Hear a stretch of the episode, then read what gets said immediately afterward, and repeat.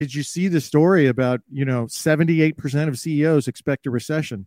What do you think is going to happen in your industry for your company next year? And then shut up. Let them talk. And they will tell you everything you need to do to go to the next question.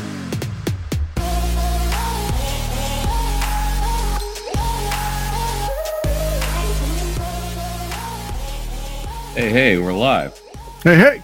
I wasn't even ready for the intro. I was playing with the new music, but here we go. Another Thursday night coming to you. Heads up advisor, 7 p.m., 4 p.m. Yeah. Pacific. Earlier Hey, than the old days. tonight? Some buyer personas. We got a quick one. Don't have tons of time.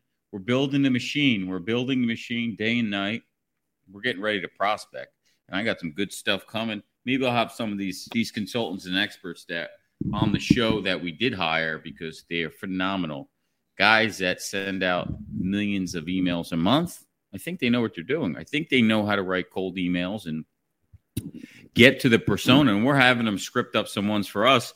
And my target is obviously you guys, right? Insurance advisors, guys and gals. This show sponsor, none other than Virtue Health, right? We're selling our self-funded program, our self-funded consortium. We'll bundle with the health plan, pharmacy, and whatever you need. We're helping you with, right? You're our persona. Very simple from broker standpoint because I was one.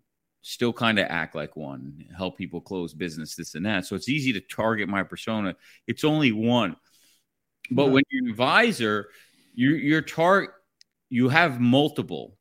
And you've got to decide, you know, me and Craig, Craig used to knock HR really hard, tease the brokers and pitch in HR. And you know what? When I look back, I was really good with HR. I was good with the women, typically a woman HR. I was really good kissing ash and schmooze in the beginning because I was desperate. And they were buying what I was selling, even though I didn't know what the hell I was doing. And you know what? I got a lot of accounts because it, and it worked well. So I kind of got better and better with the ladies that were running these benefit departments. And so as I grew and lost patience and became less and less needy, I realized my personality is going to go better with the owner because he's just like me. He gets what I'm saying and it's short and sweet and it's not sugar coated. And so that worked for me. And I think everybody needs to take a step back and go, what is my wheelhouse? Right, Craig? Which one am I best with? There's no answer. If you're, you know, again, I used to make the mistake and probably learned it from Craig of uh, knocking people that were pitching HR. When in reality, if that's what you're good at, stick with it because you can write business. I know some guys are like, look, I pitched the HRIS. That's the world I came from. And I'm writing business as a bolt on, and the health is nothing. Just give me this. And, and you know what? Just people making a shitload of money doing that. So hats off to you. But today we're to, and we've talked about it before, but we're giving you refreshers this year for newer listeners. Yeah. Talked to a guy today, and it's like we, we need to go back and refresh and put a track record in place again of the basics, right? Blocking and tackling before you start going into this year. And let's we're going to talk about blocking tackling. Go back when I met Craig years back, the uh, La Jolla event, which I would say was a career changing event for not only me but many people in the industry. Don't even know that what was taught at that event, like the healthcare supply chain, was trickled down and and brought to you by none other than Craig. But one of the things that stuck out to me was he went over the buyer personas and the way the mnemonic device he used to explain it. Well, let's bring him on. Craig, Tony Robbins. Yo, yo, uh, 2017, man, we're going back in time, but it's still relevant today, like most things, right? And one of the stories I I talked about at that event was Tony Robbins, right? Studying people in, in different industries that are successful and applying what they did well to you know what our business is. And so that is a real good way to get better faster is go to school on somebody else who's already successful doing the business. So tony had a thing called the six human needs which just resonated with me and it made perfect sense and maybe it will help you and so tony said you can boil down all human beings down to six basic needs people need variety they need certainty. They need growth. They need significance. They need a uh, they need to make a connection and experience love, and they want to make a contribution. And so, when you think about the different people you're going to target or the different people you like to talk to, you just think in terms of those six human needs and match up what value proposition you offer, what services, what problems you solve, and align those with the six human needs that you know for a fact your buyers all have. So I'll give you an example. Yeah, let's go. Let's go one by one, Craig. Yeah, yeah, so yeah. Let's, let's start let's with variety. Go. That's what I was going to pick first because it's an easy example. Put put John up on the screen. So we look at the differences. John, and I used this example probably back in 17. I sure have since then. John loves variety in women. I, on the other hand, like certainty, right? I've been with the same woman 43 years since we were teenagers. That's a different persona.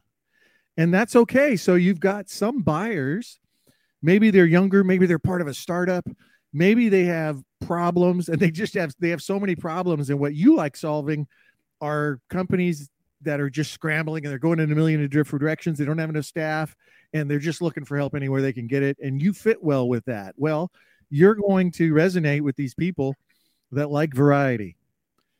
In contrast, you're going to find people who like certainty.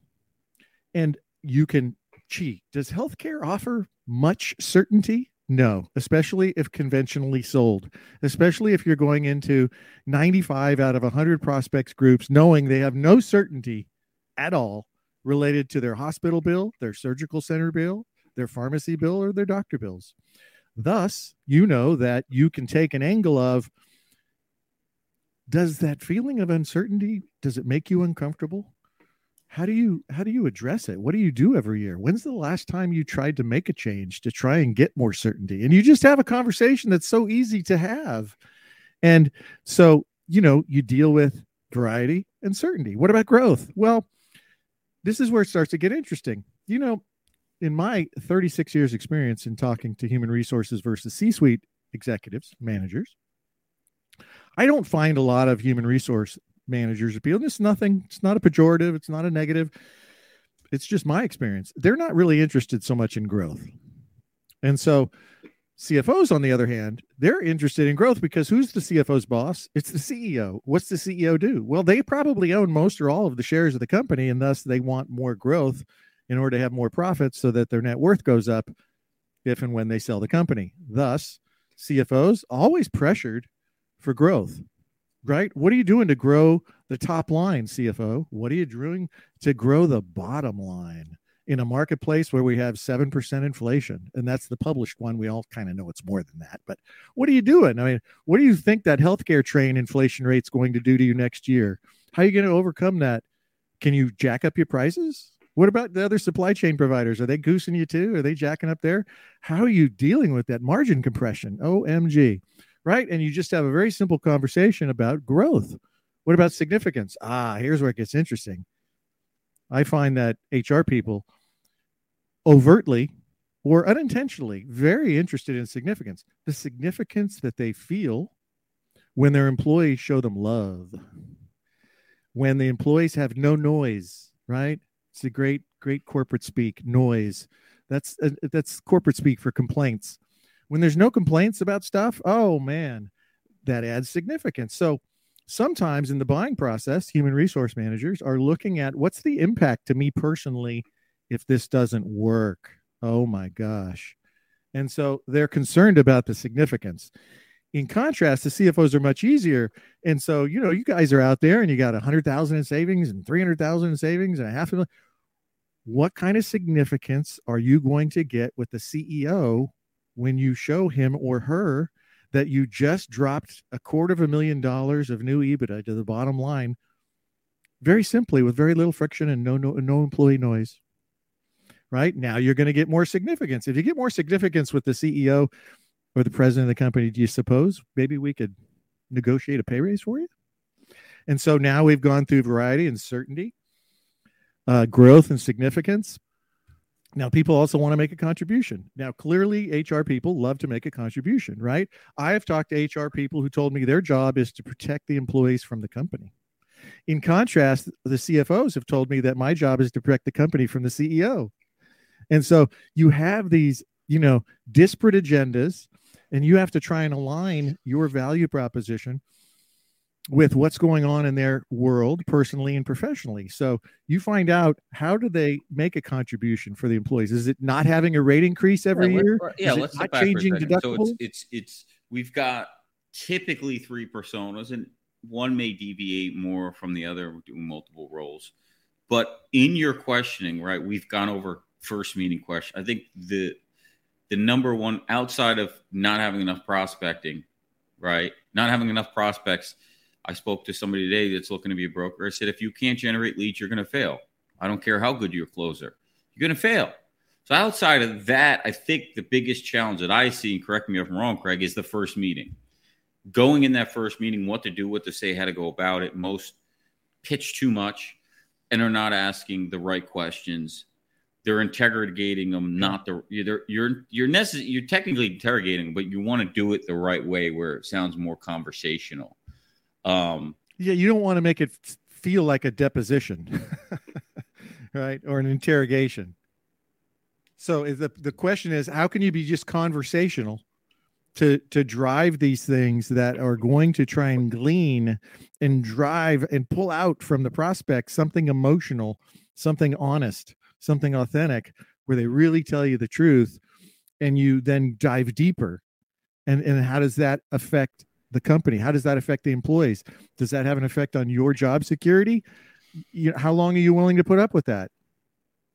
You know, things like that just make everything's about how can you yeah. So, so each each persona, right? You've got to go into the meetings and you know, Margo, make a note of this. This may be a good uh, lead magnet. Is the top five questions to ask the CEO, the CFO, and the HR. Here's the top five. Um, you know, whatever you want to call them. There's qualifying questions. There's there's intelligence gathering because the first meeting that's what it is. Is Belfort would say, it's an intelligence gathering uh, in the first meeting, which is partly qualifying the prospect. And so you've got to go into the meeting and look. As good as I thought I became, I still would take a white piece of paper and I would type it up questions really tiny on there. And I would call it the ledge that if I forgot something, I might go back to it. If I'd gotten stale in the meeting, if it was a tougher meeting, because you know, sometimes you're in those meetings, they don't say nothing and they're more difficult, they're more reserved. And you go, you know what? I got to pull something out of my ass right now. Yeah. And sometimes you can't remember a good one. So you have that there. And so, especially if you're newer, especially if you're not going on enough meetings. Now, when I was going on enough meetings, I might not use it it was there, but I typically wouldn't use it because I was sharp. I was doing it all the time. But right, don't feel stupid to, to write down questions. You know, many telemarketers, the best ones, the one I had was phenomenal. And in front of him, as good as he was, he had yellow sticky notes across the whole front, the, the draw cabinets above him, across really? the whole thing. And he would stand there and he would, he would, when he'd hear me, me say something good, be like, that's good. Let me write that down. You put it up there. And so even the best would have something to go back because you just, just can't remember all of all the good punchlines and all the good questions. And so yeah. use that as your ledge, but tailor it accordingly. You might want to have a couple sheets and you know flip it through. If you got two people there, they don't know what the hell you're doing. You're taking notes like your therapist. You're taking notes, you hand it up, you put it on angle. You write it so small they can't see it anyway. John, do you think it's fair to assume that most buyers, if they've been through the broker meeting, right, first meeting, renewal meeting. I mean, they have an expectation that you're going to show up and go, well, you know, I don't have any details on your plan. So can you tell me, you know, how much is your deductible? And, you know, and you start right in with a kind of a features and benefits and I'm a commodity and let me prove it to you. Yeah. I mean, you can get all the answers to your questions in the meeting, right? Through other questions that may not pertain to healthcare and you back into them and you become more and more sophisticated. This is when you get good, guys. And, and, and it's nothing else than studying, learning psychology, learning a language, learning how to, you know, it's it's it's just human psychology in reality. Yeah. So, do you want me to give a quick example? Yeah, we're gonna go to that because I'm gonna go to each one because Craig is phenomenal. You got your pads out, you're listening on the show, you listen live. Get your pads out, you go back and listen to it. Craig's really uh really good at asking these questions in a way to get them out. But you have the three, and so let's just go back before we go into questions because we're gonna we're gonna do that. The CEO wants growth, right? I'm the CEO of my company right now. All I want to do is drive the top line revenue. I'm building the machine to grow the top line. What else do I want as a CEO, Craig? What's the other one that I want? The six human. Uh, you know, normally if you read any of the published stuff, they're going to say that the CEOs are in charge of talent, right? They're trying to steal away the best finance, the best salespeople from other industries, yeah, other companies. And I've learned now that you know I've stayed lean and mean, but I've learned now that I want to grow the company. And my brother, who's in corporate, you know, tens of thousands of employees, he said it's all about top talent. He goes, we just want to get the top ten percent of sales guys or the 1% guys. He's like, my boss's job as a sales leader is to schmooze and keep the salespeople happy. That's it. He takes sales guys out for two plus years on expensive dinners before he gets them to come over from other companies that he worked with him at. And and he makes two plus million dollars a year, plus everything in the world is paid for, his ten thousand dollar a month place, everything. My brother's like, he doesn't even sell anything. All he does is he's the therapist and the go-to person for the salespeople, and he gives them stock options, he gives them nothing but stuff because he's there. My brother's mad because my brother's in finance and he's not getting. I said, "Well, you got to learn how to sell.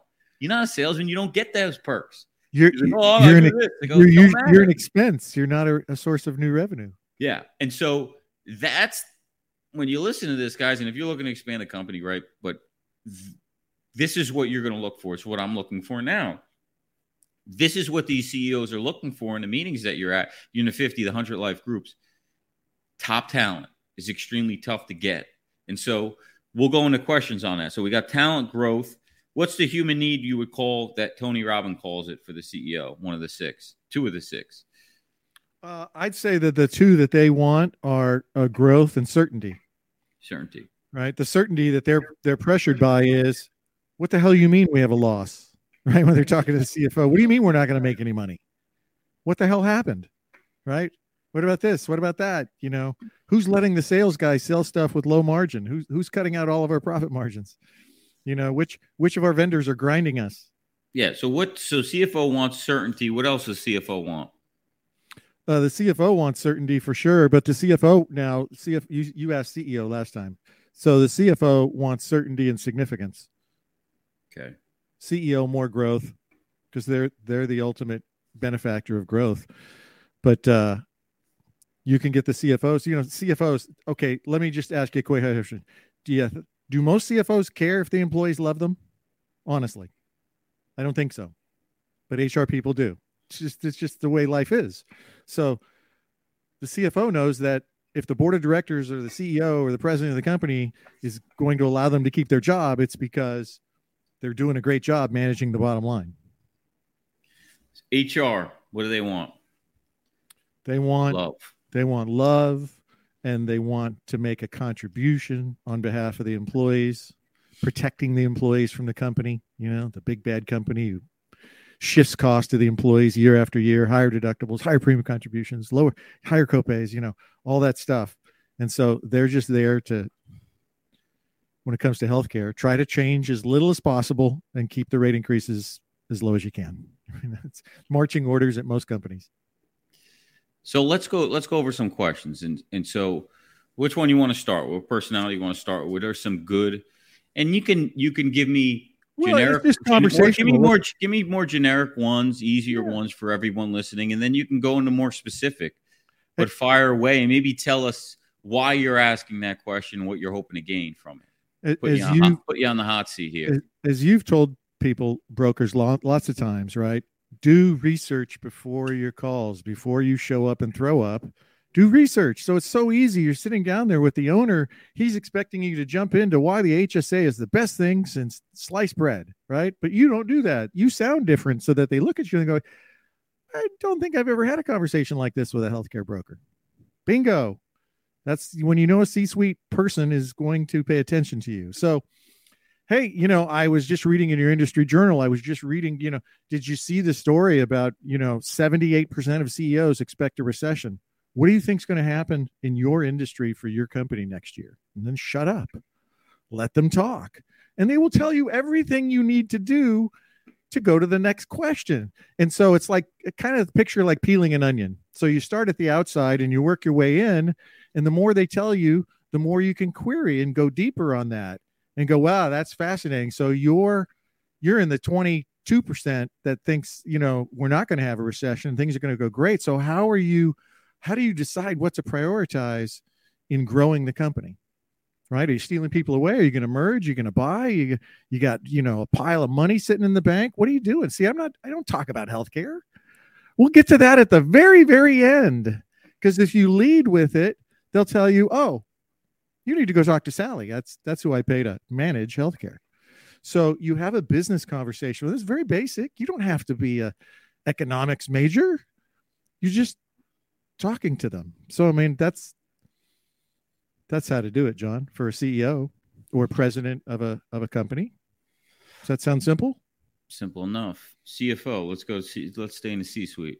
Yeah. So CFO. You know, uh, I read this, I read that, I saw this, I saw that. Your industry, business as usual, Wall Street Journal, Forbes, PwC, KPMG, EY, you know, saw this survey, right? Margin compression. Everybody's profit margins are getting squeezed because of the inflation.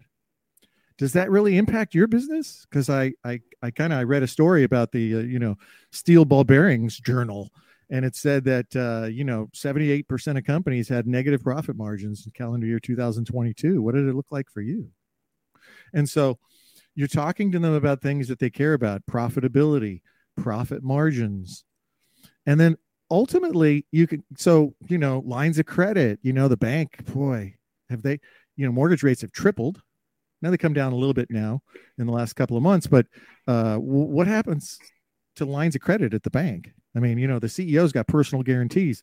So, so what is the top two things that are eating up your margin? Oh, your supply chain and oh, healthcare. Wow, you know, fascinating. I hear that like every day. Right? So, how involved are you with the healthcare decision? Because you know, it's fascinating that the healthcare budget, if you take payroll, healthcare is usually number two, maybe number three, as an operating expense, or what I would call because you're self-insured, it's your second business. It's not always you don't always perceive it that way. You look at it as an operating expense, but honestly, if you're self-insured, you are an insurance company. And sadly, a lot of CFOs aren't even involved in running the second largest operating unit of the company. And so, what's it look like here? Who does it? How are the decision made? Who's involved? What do you do? How often? Are you going to get more involved? Would you like to get more involved? What if you could create certainty around that budget? What's the budget been like for the last three years? What if you could claw back those lost profits over the next 24 to 48 months using strategies that have proven successful at other companies that we work with? You know, that's that just, be, we're just talking. That, that should be enough. Enough to pivot over because we're just trying to get them to where we want to take them. I mean, we're trying to get them to give us as much information of intelligence as we can to pivot to how to position our solution because most of what you see in the consulting consulting books is having the emotional why, the emotional reason as to why they're going to do something. If you don't have the emotional reason, you can't pin them to something. You can't go into the follow up sales meeting and pin them to something. You told me this was of importance. How important is it? What are you willing to do to fix it? Right? All, that whole script that I always take you guys down and getting that through the questioning is really where you want to pinpoint it.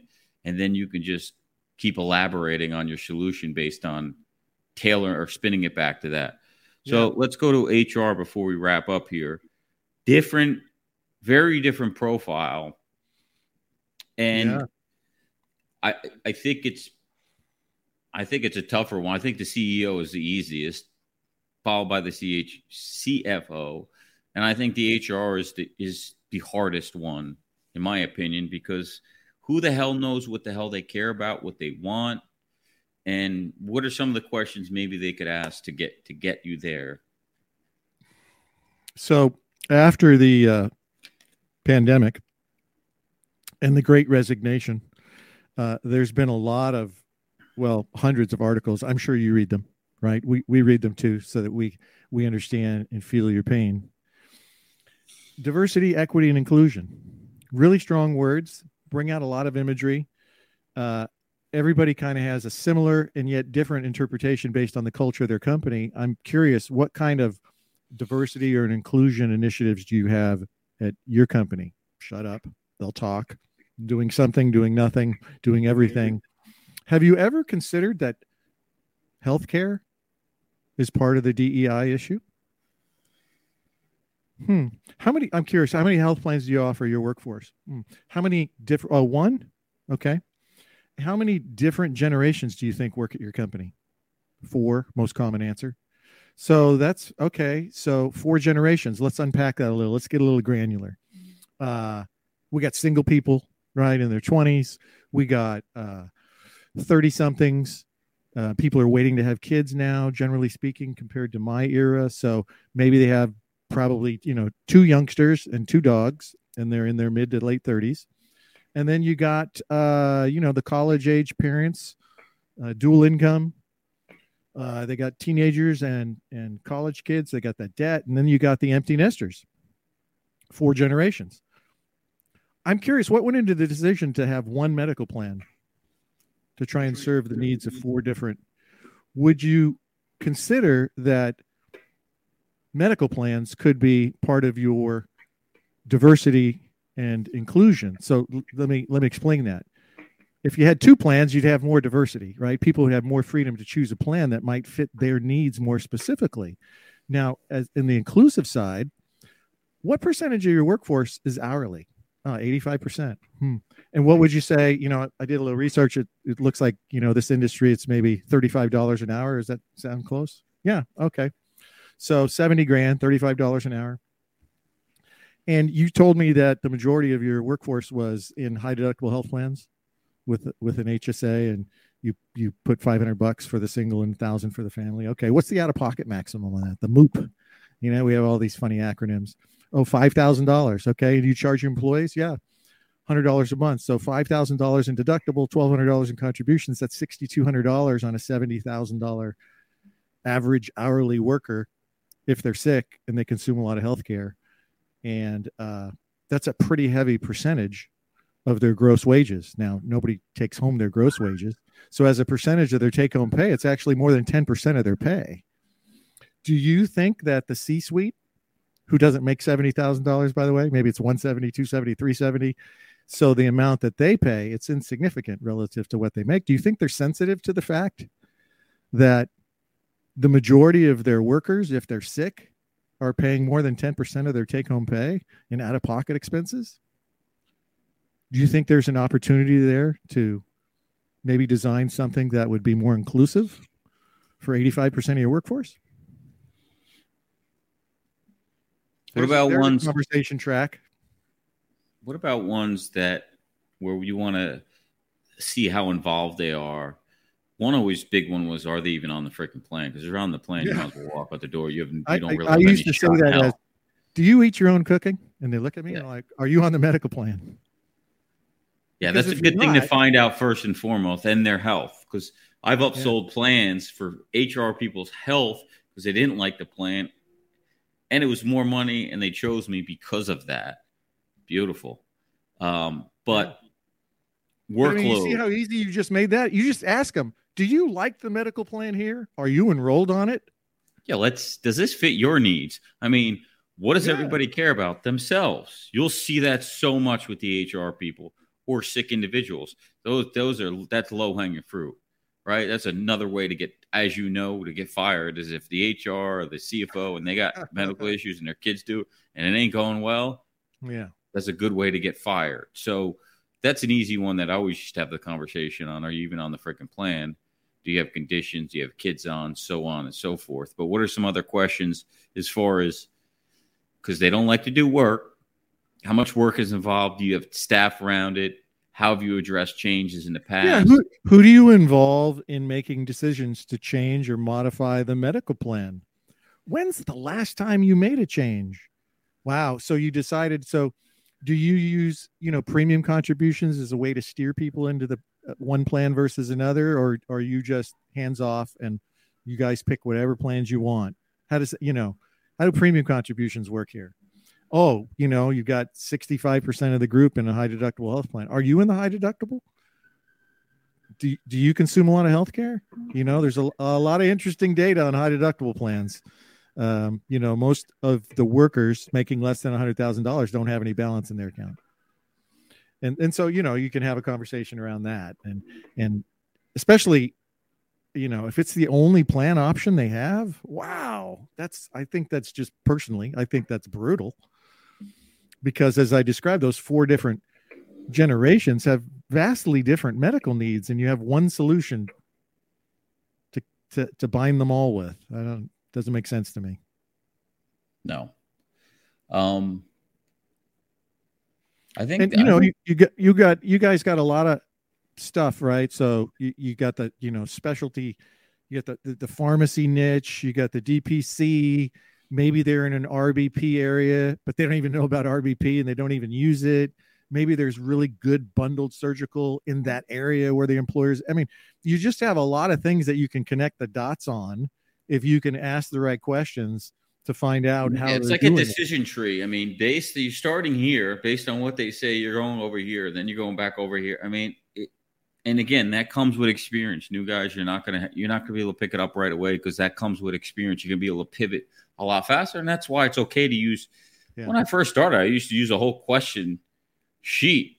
I mean, may call me stupid, but that's what I used to use because I wanted to get data, and I didn't care. I'd pound them with the questions you, because you, I look like if I, I wouldn't have any problem. Want me to help you?